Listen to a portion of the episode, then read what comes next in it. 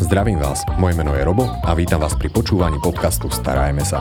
Podcastu, ktorý je venovaný všetkým milovníkom zvierat, kde si pravidelne pozývam rôznych hostí, s ktorými rozoberám zaujímavé témy zo sveta chovateľstva.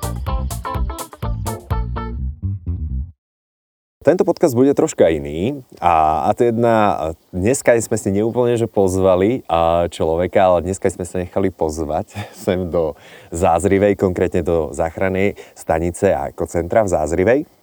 A teda človekom, s ktorým dnes budem rozoberať a dávať možno zo pár zaujímavých typov, čo robiť, ak a nájdeme nejaké zvieratko, tak týmto človekom je Metod Macek, ktorý je teda ekológ a zároveň zakladateľ tejto stanice. Metod, ďakujem, že si nám umožnil prísť sem a nahrať tento podcast. Teším sa. A v tomto podcaste teda budeme dávať konkrétne tipy, čo robiť ak. A ja mám takú prvú otázku na teba. A ono to tak troška aj súvisí s tvojou prácou, pretože ty sa staráš o zranené a handicapované zvieratá. Takže ano. čo mám robiť, ak nájdem nejaké zranené zviera a ako vlastne viem, že potrebuje do mňa pomoc? No, toto je práve e, asi najväčší, najväčší problém, rozoznať, či potrebuje pomoc. Veľa ľudí zachráňuje zvieratá úplne zbytočne. To sú, povedzme, vtáky spevavcov, ktoré vyskočia z hniezda, mláďatá, e, teda mláďatá spevavcov, ktoré vyskočia z hniezda, sú niekde v parku, v záhrade a tí rodičia ich majú pod dozorom. Tých, e, oni vidia jedno, ale pritom sú tam 3-4 vyskákané ďalšie, ďalšieho súrodenci. Tomu mláďaťu nič nie je rodičia ho vedia, kde je, oni mu nosia potravu, ale potom príde niekto, kto usúdi, že to mláďa je proste stratené, chuďatko, že mu treba pomôcť, naháňa ho tam pol hodiny, potom ho chytí, potom ho odvezie do nejakej stanice, alebo proste sa snaží získať nejaký kontakt. No a tu je práca úplne zbytočná, lebo tí rodičia by tú prácu urobili za nás. Mm-hmm. Pokiaľ by to vtáča, to mláďa ukaz, vykazovalo príznaky nejakého poranenia, že má spustené krídlo, je apatické alebo krýva, alebo toto vidno, to, to vidíte, nedá sa chytiť jednoducho. Tak e, v tom prípade treba naozaj e, volať, e, najskôr volať buď záchrannú stanicu, štátnu ochranu prírody, stráž prírody, ja neviem, veterinu, s niekým, s kým sa poradíte, kto, kto má s tým nejaké skúsenosti. Nie za každú cenu brať. A kde môžem nájsť kontakty? Na internete dneska už existujú mapy, ktoré, ktoré proste sú e, proste interaktívne, že stačí iba kliknúť e, na, na miesto, odkiaľ, odkiaľ potrebujeme pomoc a vám vyhodí kontakty najbližších záchranných staníc alebo ochrany prírody alebo národných parkov. Ale úplne najjednoduchšie je možno 112 lebo už a 112 spolupracuje s Ministerstvom životného prostredia a má tieto kontakty. Mhm. Takže za každú cenu nemusím nutne páchať dobro? Nie, za každú cenu nie. Uh, úplne ešte jeden taký typický príklad je, že rodinka sa ide prejsť niekde do lesa, na lúky a je tam obja- pes vyšteká srnčiatko malé. Samozrejme, všetci ho považujú za opustené. Tu sme našli opustené srnčiatko. Prvé, čo ľudia urobia, ho chytia, sadnú do auta a po ceste zháňajú pomoc. Po ceste sa dozvedia, že urobili najhoršie, čo mohli, pretože srnčiatko tam bolo odložené mamou a mama bola v nejakom blízkom eh, hájiku a sledovala to celé. Potom sa to ťažko prinavracia späť, lebo už aj tie pachy a rôzne, rôzne okolnosti. Takže predtým, ako by som zobral to srnčiatko, by som zavolal a spýtal sa ľudí kompetentných, či ho vôbec treba brať a či ho treba zachraňovať. Ja si myslím, že podobné je to aj s no, malými zajačikmi. Samozrejme, malé zajace takisto tiež bývajú v takých, takých malých hniezdách a ľudia, keď, lebo väčšinou to vyšteká pes. Mm-hmm. A ľudia k tomu prídu, aha, opustené chuďatka malé a už, už sa zachraňuje vo veľkom. Tak. A možno ešte aj dať taký ten typ práve kvôli tým psom, No, však áno. V tom jarnom období. V tom jarnom období ich treba mať pod kontrolou. Ja nehovorím, že musia byť za každú cenu na vodítku, ale minimálne by mali byť v takom dosahu, aby sme vedeli, čo robia tie psíky. Neustále pod kontrolou. Áno, máš ho, máš ho trochu pod kontrolou. Mhm. No a keď už vlastne dôjde k tomu, že ideme zachraňovať, tak väčšinou to zviera má nejaký problém. Je zrazené autom, narazené do skla, proste do okna, môže byť, ja neviem, sfuknuté z hniezda mláďa, ktoré sa udrelo o konár, tak v tom prípade e, je tiež dobre zavolať, lebo podľa tých príznakov ja, sa väčšinou snažím dohodnúť e, s tými ľuďmi, ktorí mi volajú, že prosím vás, ak sa dá, pošlite mi MMS-ku. A už viem, do, s kým mám dočinenia a čo vlastne ideme, ideme riešiť. No a v takomto prípade, keď už je to poranené, tak o, čo najmenej manipulovať s tým, s tým zvieratom. Dávať si samozrejme pozor na to, aby nás o, neporanilo, lebo pokiaľ by to bolo napríklad mláďa sovy, sokola, tak vás môže zadrapnúť pazúrom, uštipnúť zobákom. Práve na tieto dravce som sa chcel spýtať. Áno. Lebo neviem, či tak bežne človek vie, ako manipulovať s tými dravcami a či je to vôbec nutné, aby vedel, že či nie je vyslovene, že lepšie nechať to na tých odbornejších. Áno, je, je oveľa lepšie dohodnúť sa telefonicky s človekom, ktorý preto príde. Ale keby to bolo také, že ten človek... Lebo niekedy sa stane, že vám povie, že viete čo, ale ja musím odísť a môžem ho zobrať. Ak chcete, tak ja ho zoberiem. Tak v tom prípade, ja neviem, nejakú bundu alebo niečo prehodiť cez to zviera, dať ho do auta alebo do papierovej krabice alebo do niečoho podobného a, a keď sa dá, tak previesť k tej, tej najbližšej prvej pomoci. To je, akože, to je vždycky to najlepšie. Lebo stane sa nám, že nám, že nám ľudia nahlásia takéto zviera a musia odísť. No a, a ja prídem na miesto a zviera nenájdem. Lebo medzi, medzi časom za tú pol hodinu niekde, niekde sa stratilo vo vysokej tráve, takže to bol úplne zbytočný výjazd. Hej, takže možno je lepšie, ak si ľudia netrúfajú, tak ak, aby si našli ten čas a chvíľku tam zostali. No, to bol, je ideálne počkať na toho záchrancu a neodchádzať preč od toho zvieraťa. Lebo, lebo fakt akože stáva sa, že, že veľa tých mláďat potom nenájdeme, alebo tých poranených zvierat. Mm-hmm. Jasné, veľa ľudí, dajme tomu, že nájde to zviera, takže podvečer, večer, vtedy Áno. neviem, či úplne fungujú záchranné stanice. O, mali by. Každá dobrá stanica by mala mať niečo také ako non-stop prevádzku, aspoň telefonicky, prípadne na tom internete, keď, keď napíše, že, že čo sme našli, tak vieme hneď reagovať, keď, keď som, som k dispozícii. Ale uh, ja si myslím, že pohotovosť štátnej ochrany prírody funguje tuším do 10. do 22. hodiny. To znamená, že, uh, že to už je dosť, dosť pozdný čas na to, aby sa to dalo vyriešiť. A keď nie, tak cez tú 112 sa dá dopátrať k nejakej záchrannej stanici. Lebo veľa ľudí si takto zoberie nejaké poranené zviera domov. Áno. Dajú ho do krabice, dajme tomu, že aj ďalší deň by zašli a iba tak rozmýšľajú, že čím ho vlastne nakrmiť.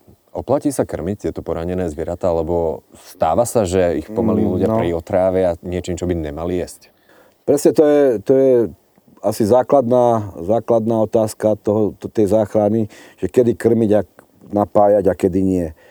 Uh, ja by som to prirovnal k, k človeku. Keď ťa zrazí auto, máš chuť jesť a piť?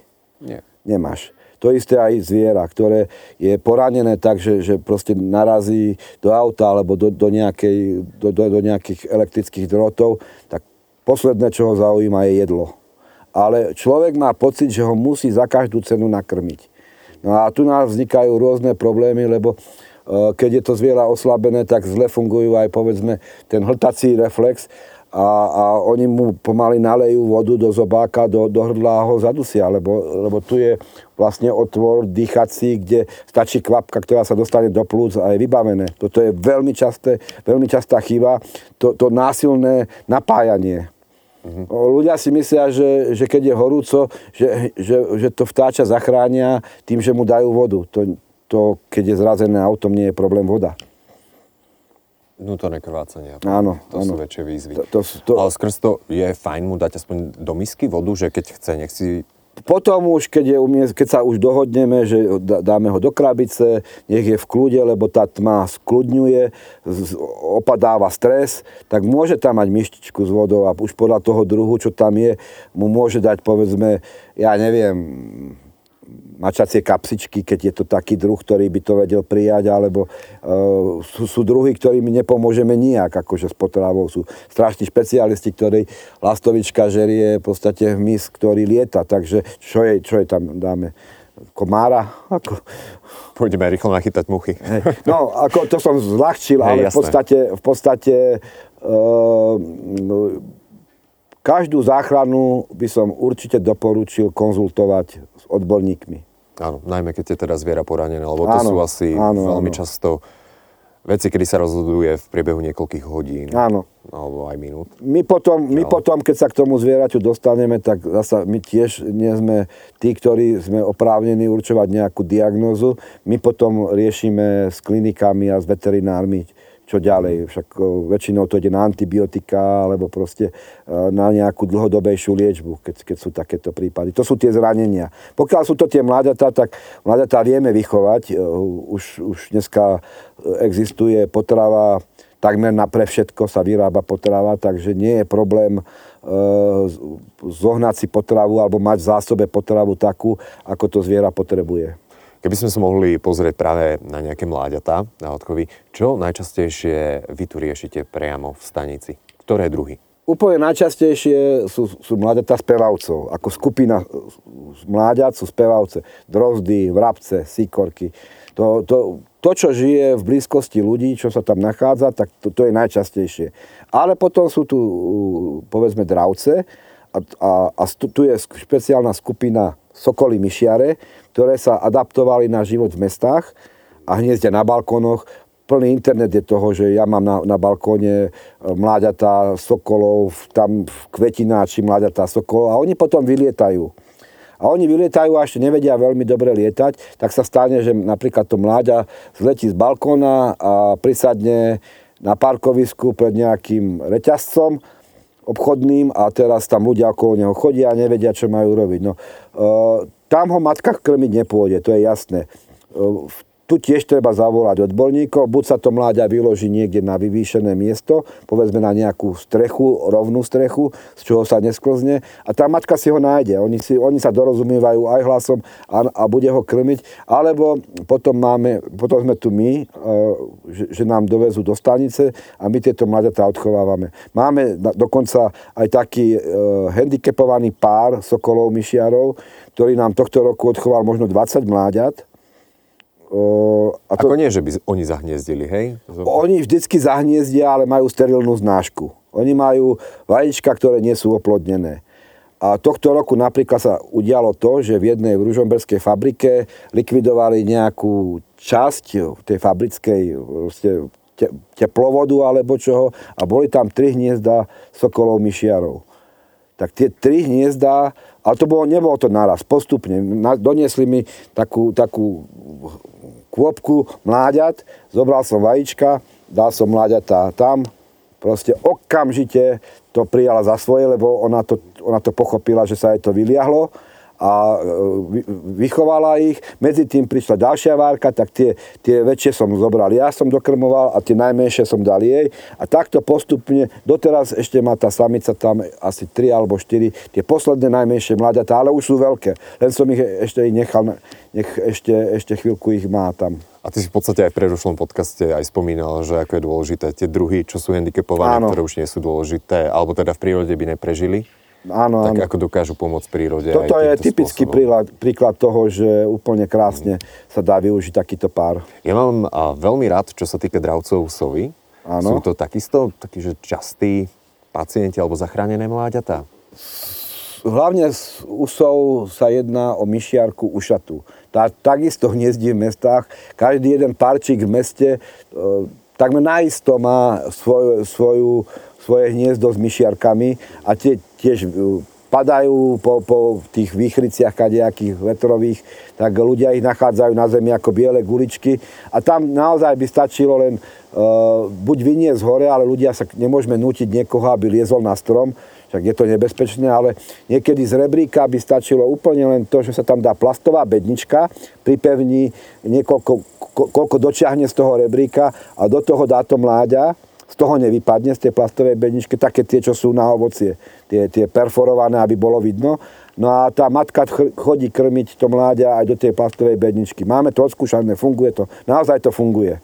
Asi po konzultácii práve s nejakými ochranármi. Takto, ako Áno. samostatne človek by to neúplne išiel. Inak uh, pri myšiarkách mám takú otázku, to je to, čo to v noci tak výrazne pišti? Čo, čo to výrazne pišti a ľuďom to strašne vadí. Akože nevadí im električka, trúbenie auta, ale vadí im sova, ktorá piští niekde proste v strede sídliska. Áno. Sa stiažujú normálne, že nemôžu spať kvôli tomu. Lebo človek obyčajne otcov čaká to typické huhu. On, on, oni, to, sú, to sú hlavne mláďatá, ktoré mm. tak pískajú potom. Áno. A čo mláďatá cicavcov? Tie sa tiež často vyskytujú. O, tu najbude asi troška náročnejší odchov ako pri... U tých mláďat cicavcov je to, je to o, o dosť komplikovanejšie, pretože oni okrem toho krmenia vyžadujú aj určitú, určitý kontakt. Uh-huh. Ako oni nevedia žiť samé, ako vyloženie, uh, dokázali by uhynúť na stres napríklad. Uh, keď máte malú veveričku, tak ju potrebujete... Uh, veverička môže mať povedzme 5 mladých a keď sa dostane do nejakej situácie, že usúdi, že potrebuje zmeniť hniezdo, alebo tam, kde je, je nebezpečí, tak prenáša mláďata. A vyloženie, ona keďže nevie počítať, môže sa stať, že vypadne jedno mláďa, nerieši to. Prenesie z 5 4 a jedno ostane niekde vypadnuté. Tak také mláďatá vlastne sa dostávajú k nám, niekedy ešte holé, slepé, tak tie sa dokrmujú potom špeciálnym mliekom a keď už vyrastú, tak tu na u nás sa vypúšťajú. Vypúšťajú sa. Podobne je problém s ježkami. Ježica uh-huh presúva svoje mláďatá, 5-6 mláďat, presúva cez, cez sídlisko, prejde ju auto a ostane tam 5 malých, 5-6 malých ježkov. Treba sa o nich postarať. O veveričkách som tak tušil, že oni sa z času na čas stiahujú, ale ješkovia? Je, ješkovia, je, ješkovia sa tiež stiahujú, pretože uh, v tých uh, mestských aglomeráciách sa tá ježica necíti bezpečne. Ju tam vyšteká pes, tak si povie, že v noci sa presťahujem niekde inde. Takže a pri tom vzťahovaní, tohto roku sme mali asi tri prípady, kedy sme brali ješkov, vyloženie, že bola matka mŕtva. Uh-huh. A čím krmíte ješkov, keď sa môžem spýtať? Kým sú úplne malinkí, ešte keď, keď sú takí malí, lebo stalo sa to, že pes zabil ježicu v čase, keď ešte tí malí ješkovia boli na mlieku. Uh-huh. Tak samozrejme mliekom sme krmili Používali sme to mačacie mlieko, také špeciálne, ešte, ešte sú tam rôzne úpravy. Takže není dobré to zjednoty, dajme tomu, typické no, krávské no, mliečko? No, to, to krá, typické krávské mliečko je nevhodné aj pre človeka, nie to ešte, nie to ešte pre ježka. Nafúkne ho. Mu spôsobí, mu, spôsobí mu také vážne problémy tráviace, že, že, že ho to zabije žiadne krabicové mlieko, žiadne krávské mlieko. Keď už tak, keď už by sa inak nedalo, tak kozie mlieko sa dá kúpiť e, v obchode. E, je to pasterizované kozie mlieko, tak je to, je to, e, tiež to nie je ideálne, ale je to lepšie riešenie. Krávské v žiadnom prípade nie. Uh-huh. Ale v každom prípade všetky v podstate odchovy by mal riešiť niekto, kto tomu rozumie. Ale často sa stretávame aj s tým, že ľudia nájdú malú lastovičku, alebo vrabca, alebo ješka a majú tú tendenciu, že vôbec odchovať to sami. No, je to vôbec povolené? Tak to sa spýtam. O, no nie je to povolené samozrejme, na to, na to musí byť určitý, vydané určité rozhodnutie, určenie proste na, na manipuláciu s tým druhom alebo s tým jedincom. Uh, väčšinou sa to stáva vtedy, keď tí ľudia nepochodia a nenájdu pomoc u niekoho. Mm tak potom si povedia, že kašlem na to, ja sa o to postaram, že ja sa nebudem nikomu doprosovať, lebo to nezobral niekto, mm. tak sa o to starajú akože vyloženie z núdze, lebo, lebo sa k nikomu nedopracovali. No a e, aj tých by som teda tých ľudí prosil, nech potom snažia spojiť s tými záchrannými stanicami, ktoré fungujú. E, myslím si, že na, na 100% sa vždycky dohodnú s, s tými ľuďmi, prípadne dostanú odbornú inštruktáž, ako to majú robiť. Jasné. Takže to sú také tie typy, čo sa týka mláďatiek. Mňa ešte zaujímalo, ako, ako dokážeš krmiť v podstate vtáky, spevavce, ktoré žerú hmyz. Je tu nejaká alternatíva? Dajme tomu, lebo asi nie každý dokáže presne chytať tie muchy. No, no ja, ja, ja ti potom môžem ukázať, keď skončíme. Existujú, zaprvé existujú špeciálne kaše, ktoré e, majú 90% obsahu hmyzu. Oni sa dajú do striek, sa to proste namieša, taká kašička, z, je to vlastne prášok, ktorý sa, ktorý sa namieša s vodou a striekačkou sa, oni sú už zvyknuté, keď, keď za, za, zakývem tou striekačkou, tak sú otvorené zobáčiky, do každého cvrkneš a je to vyrobené špeciálne pre hmyzožravé vtáčiky, pre hmyzožravé mláďatá. A už keď sú väčšie, potom sa nastupuje, e, my najčastejšie používame svrčky. Používajú sa aj tie, tie zofobasy, aj e, mučné alebo kostné červíky, ale so svrčkami mám najlepšiu skúsenosť, má najlepší obsah e, tých živín. Samozrejme je dobré, keď si svrčky ešte chováme sami, že, že, lebo je veľmi dôležité, na čom je svrček odchovaný, lebo to, čo je, je aj ten svrček. Pokiaľ je na, nejakom, na nejakej nekvalitnej stráve, tak ani ten svrček nemusí byť kvalitný a preto si aj my častokrát vyberáme chovateľov. Dokonca poznám takých alchymistov, čo si vyrábajú špeciálne zmesy pre, pre tie svrčky s vitamínami. Čiže ten svrček sám o sebe je vitamínová bomba pre, to, pre toho vtáčika. Ja mám teraz v stanici jednu lastovičku, ktorú som naučil jesť samo, samostatne. Čiže ja takto prídem, vysypem svrčky a ona príde a vyďobká. Zasa, keď príde za 10 minút hlad, zasa si sadne a vyďobká. By ste neverili, by si neveril, koľko, koľko dokáže jedna lastovička zjesť za jeden deň. Ako je užitočná v prípade, že sa dostane do prírody? No, keď ti poviem, že 50 svrčkov zje ako nič, tak mi môžeš veriť, že je to tak. To musí pomaly toľko vážiť, čo ona. Áno, to, to, je, to je taký objem. A pritom nelieta, pritom ne, ne, ne- nemá, ne, nemá žiadny výdaj energie, len sedí vo voliere a proste papá. No tak je to labužník. No. Poďme sa trošku pozrieť na to, ako ja, obyčajný človek, dokážem pomôcť tej prírode. Ono, často sú to také malé, nepatrné kroky, ale pomáhajú. A mne sa páčilo napríklad, keď sme prichádzali sem, tak som po pravej strane videl taký, taký obrovský útvar z tehál, dreva a rôznych týchto srand. Takže to, to si zostrojil ty? Áno, áno, toto, toto som robil ja. Je to v podstate hmyzí hotel, ale nie len hmyzí hotel. Ehm, Čím viac v tej záhrade alebo v tej krajine je tzv. neporiadku a bordelu, tým je to pre, pre tie zvieratá alebo pre tú prírodu lepšie. Keď, keď necháme niekde nejakú hromadu listia a konárov, je, je, je, je takmer isté, že tam niečo bude žiť a, a prosperovať a vyvádzať mláďatá. Väčšinou, čo ľudia robia, keď majú takú hromadu, na jar okamžite spáliť. Čiže spália všetko, čo tam žije. Takže e, nerobí takéto úplne zbytočné veci, pretože nikomu to nepomôže, že ja spálim nejakú hromadu konárikov, konárov alebo lístia. Radšej to niekde mať v rohu záhrady, také miesto, kde to, kde to umiestňovať a nechať to tam, nech to prehníva, však je to nakoniec aj kompost, sú tam dažďovky a, a ješkovia to majú radi, sa do toho akože zašívajú, takže e, tá záhrada nemusí byť dokonalá, ako vidíme na tých obrázkoch, že proste keď tam je jedna slamka, tak už to vidno, že to je, že tam nepatrí. Záhrada by mala byť taká normálna, prírodná. Ako, Pestrá. A pestrá a aj žihlava patrí do záhrady, aj sedmokráska patrí do záhrady, aj pupava a aj ten, taká tá nejaká e, e, kopa konárov je, je naozaj veľmi fajn, ale to už, sú, to už sú potom tie prírodné záhrady, oni dokonca sú aj certifikované prírodné záhrady. To, to, koho by to zaujímalo, tak sa k tomu vie dopracovať.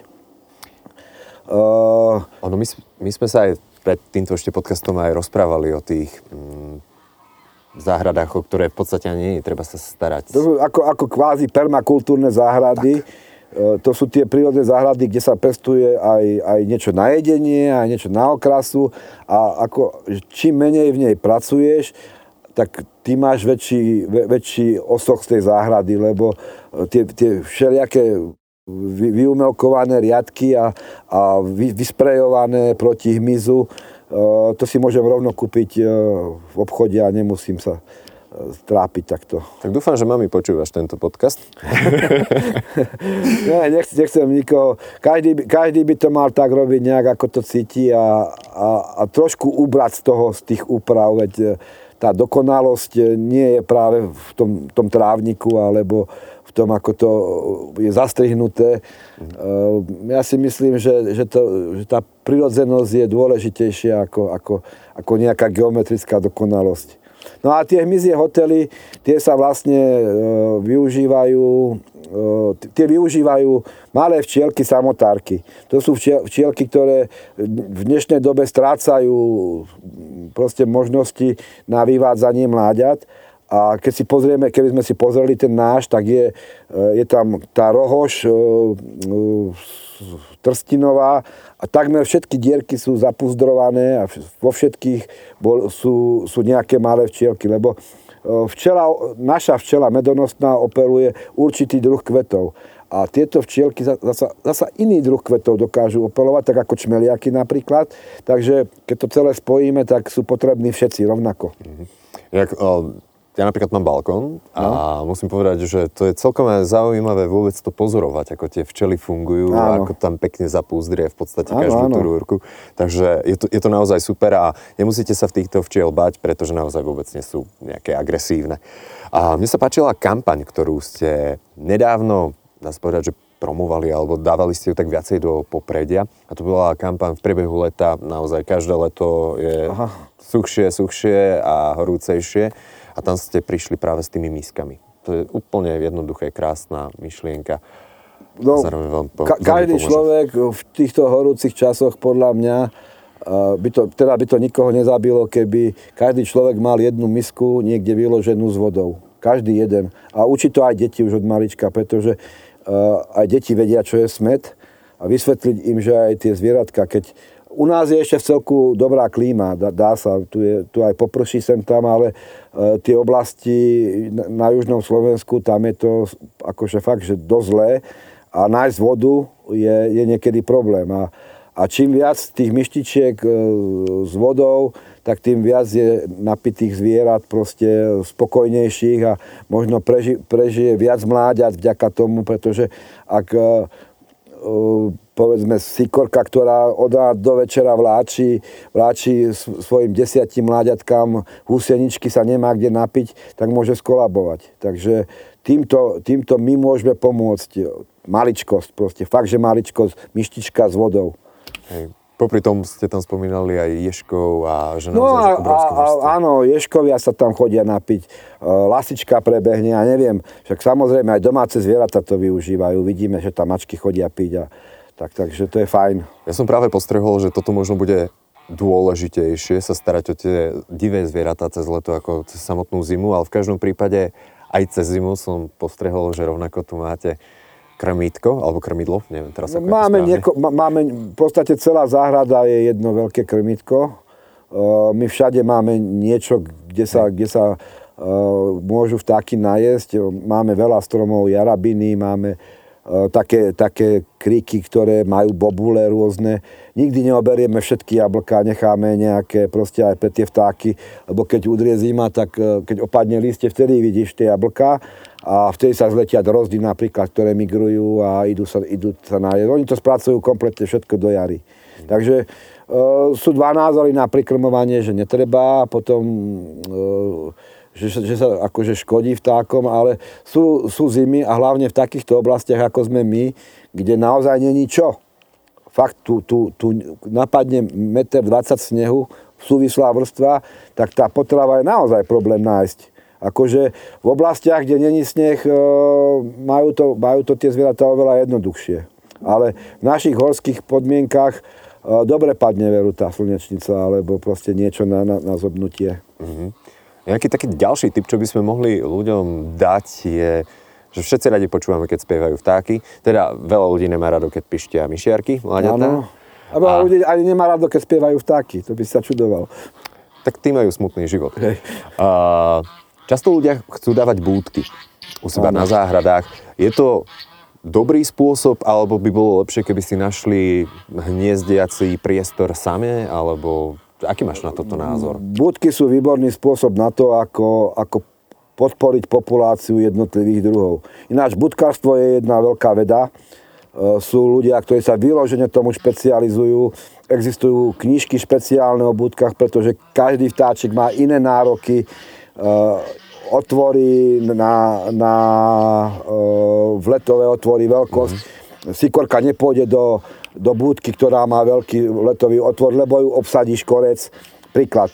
Takže doporučujem v tejto veci, keď sa chce niekto venovať budkám, doporučujem, aby e, si našiel nejakú, nejakú literatúru a podľa tej vyrábal. Lebo ono sa predávajú rôzne budky, ale skôr sú to také akože ozdobné a nevyhovujú vôbec štandardom tých táčikov.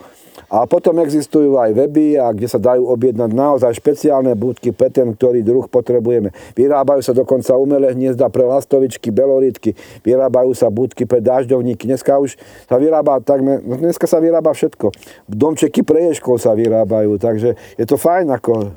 A ja som videl práve tie budky pre dažďovníky, že oni to nejako k fasádam už priamo prilepujú. Áno, áno. Neviem. Eh, je, je to vlastne, keď sa zatepluje, už existuje vyrobená búdka, ktorá sa dá do toho zateplenia a normálne sa to akože zatrie a tá, tá búdka tam je. Ja mu mám tiež, eh, ako pokusne som si ju dal do zateplenia, aby som videl. Väčšinou mi tam spávajú netopiere.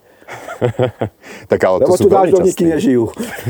ale netopiere sú veľmi častým obyvateľom. Áno, a, a jeden rok som tam mal, jeden rok som tam mal týchto uh, čmeliakov. Uh-huh takisto opelovači. Tiež, akože fajn, čím viac, čím väčšia druhová pestrosť, tým je to lepšie, akože pre, aj pre tú záhradu, aj pre, ten, pre, tú, pre tú lokálnu nejakú oblasť. Tá druhová pestrosť zvyšuje hodnotu toho územia.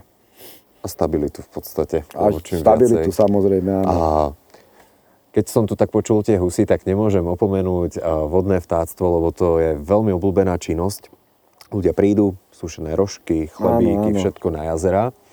A že vraj to spôsobuje práve tým vodným vtákom, či už sú to labute, kačky, hoci čomu problémy. Vo všeobecnosti mm-hmm. áno, je to pravda. E, sušené, sušené pečivo nie je zdravé pre vodné vtáky. Dajú sa kúpiť špeciálne zmesy, ktoré existujú pre vodné vtáky. Dokonca sa vyrábajú rôzne granule, granulované kocky už pre, pre vodné vtáky, ktoré keď už chce niekto prikrmovať, tak môže tým. Oveľa lepšie je zobrať šalát, obyčajný šalát a ten nahádzať, lebo napríklad taká labuť je v podstate hus, ktorá sa rada pasie a keď, keď e, je niekde len betonová nejaká alebo štrkovitá plocha, ten nábeh na vodu, tak tam, tam ne, nemá absolútne šancu sa dostať k niečomu zelenému, tak ten šalát je úplne výborný. Mm-hmm. A ako hovorím, e, tých krmív a tých zmesí je, je strašne moc, stačí ísť na internet a nájdeme si pre každý druh nejaké, nejaké krmivo. Stačí si to preštudovať. Áno. Keby si vedel ešte dať nejaké zaujímavé typy pre ľudí, čo majú záhradu, balkóny, chceli by troška pomôcť tej prírode, napadlo by ťa ešte niečo?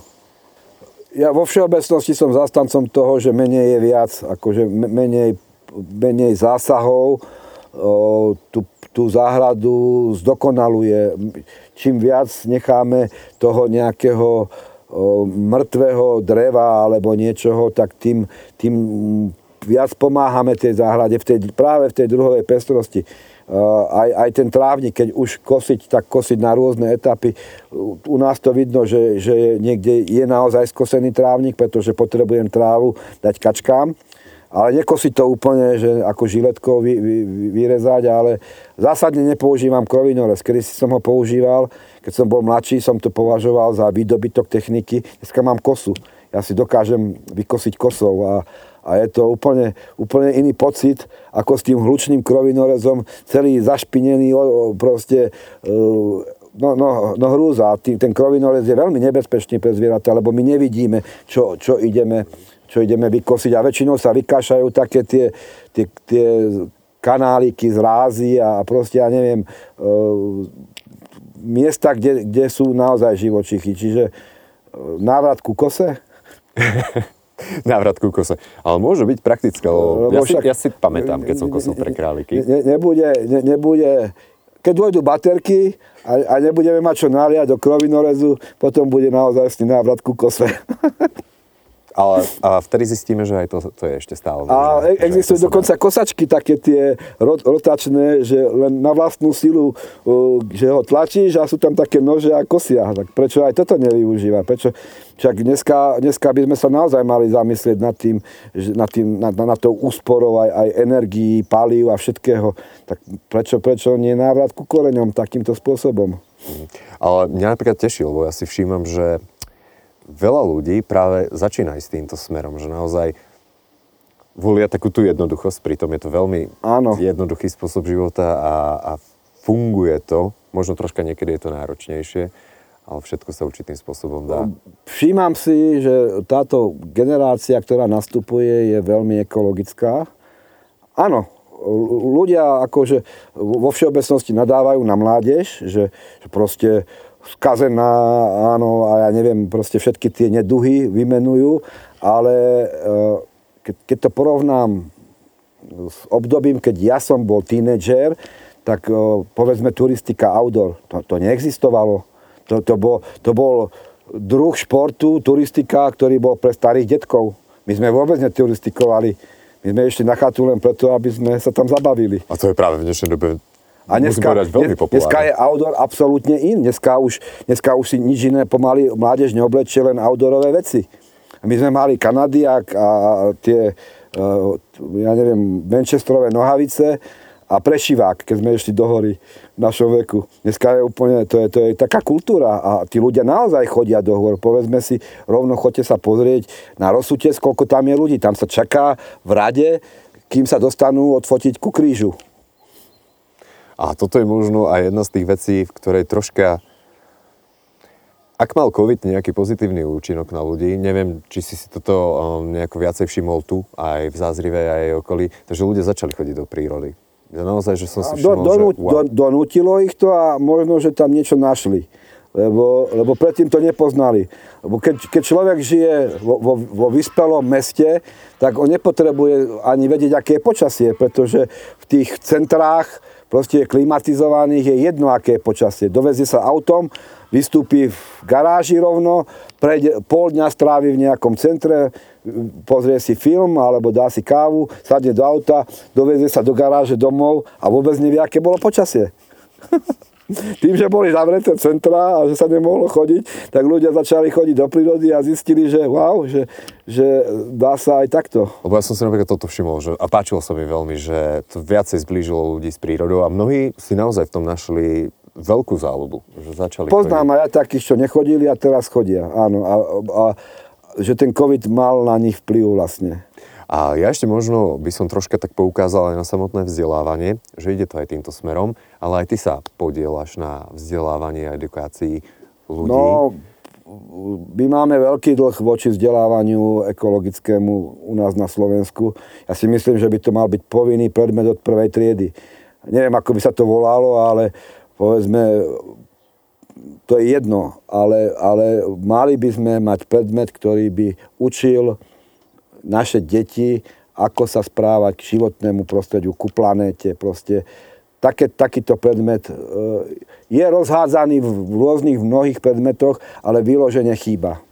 E, e, výchova k ekologickému životu chýba u nás. Sú rôzne zbytočné predmety, však Nebudeme asi menovať. Všetci, všetci nebudem menovať, všetky, všetci sme chodili do školy, sú veci, ktoré som nikdy nepotreboval, ako som školu skončil, ale toto, toto by som uprednostnil. A nie jedna hodina uh, za týždeň, ale, ale možno každý deň by mala byť táto hodina.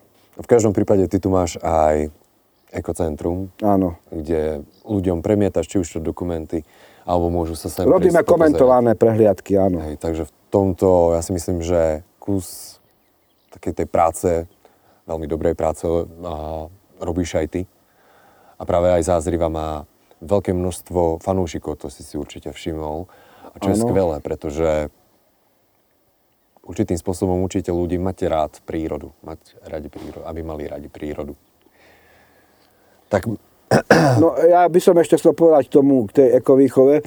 No, robíme toľko, koľko, koľko môžeme. My ako prioritne sme záchranná stanica, nie sme zoologická záhrada ani a, a, a tú ekovýchovu to je len, len maličký úsek časový, ktorý mám voľný čas.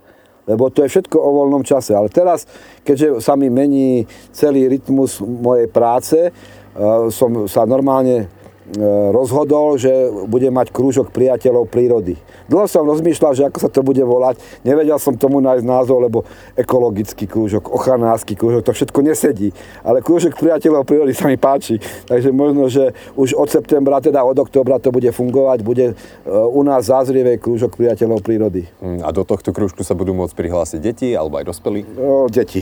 Deti, no, škoda, tak mňa už to asi minie. No, ale tak budeš mať nejaké súkromné hodiny potom. Dobre, super. A Metod, prosím ťa, čo by bolo na záver niečo takého dôležitého, čo by si chcel odkázať našim poslucháčom alebo ľuďom, ktorí tu budú pozerať ohľadom tej starostlivosti o prírodu alebo toho, že ako pomôcť? Chcel by som len povedať, že nech sa správajú čo najprirodzenejšie a, a čo, čo najmenej e, nech škodia prírode. Ako, lebo takmer každá ľudská činnosť je, je, je škodlivá v prírode. Keď si zoberieme, či už výstavba, alebo, alebo proste, keď sa dá ísť pešo, prečo neísť? Ja poznám človeka, ktorý od jedného stánku k druhému neprejde pešo, potrebuje ísť autom. Pri toho môže tam nechať a prejsť sa pozrieť do toho druhého.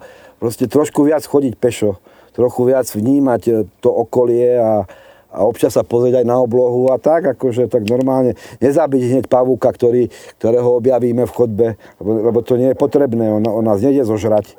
Ako u nás, no tak prirodzenejšie nejako žiť by som doporučoval. Ja si myslím, že je úplne krásny odkaz na záver, opäť ako naposledy. Takže našim dnešným hostom bol Metod Macek, respektíve my sme boli hostiami. Takže ďakujeme za priestor aj tvoj čas. A ja ďakujem. Počúvali ste podcast Starajme sa s Robom Šemerom a ak sa vám tento podcast páčil, môžete sa prihlásiť na jeho odber v aplikáciách Apple Podcasty, Google Podcasty, Spotify, rovnako nás nájdete na YouTube a všetky nahraté časti nájdete aj na internetovej stránke starajmesa.sk.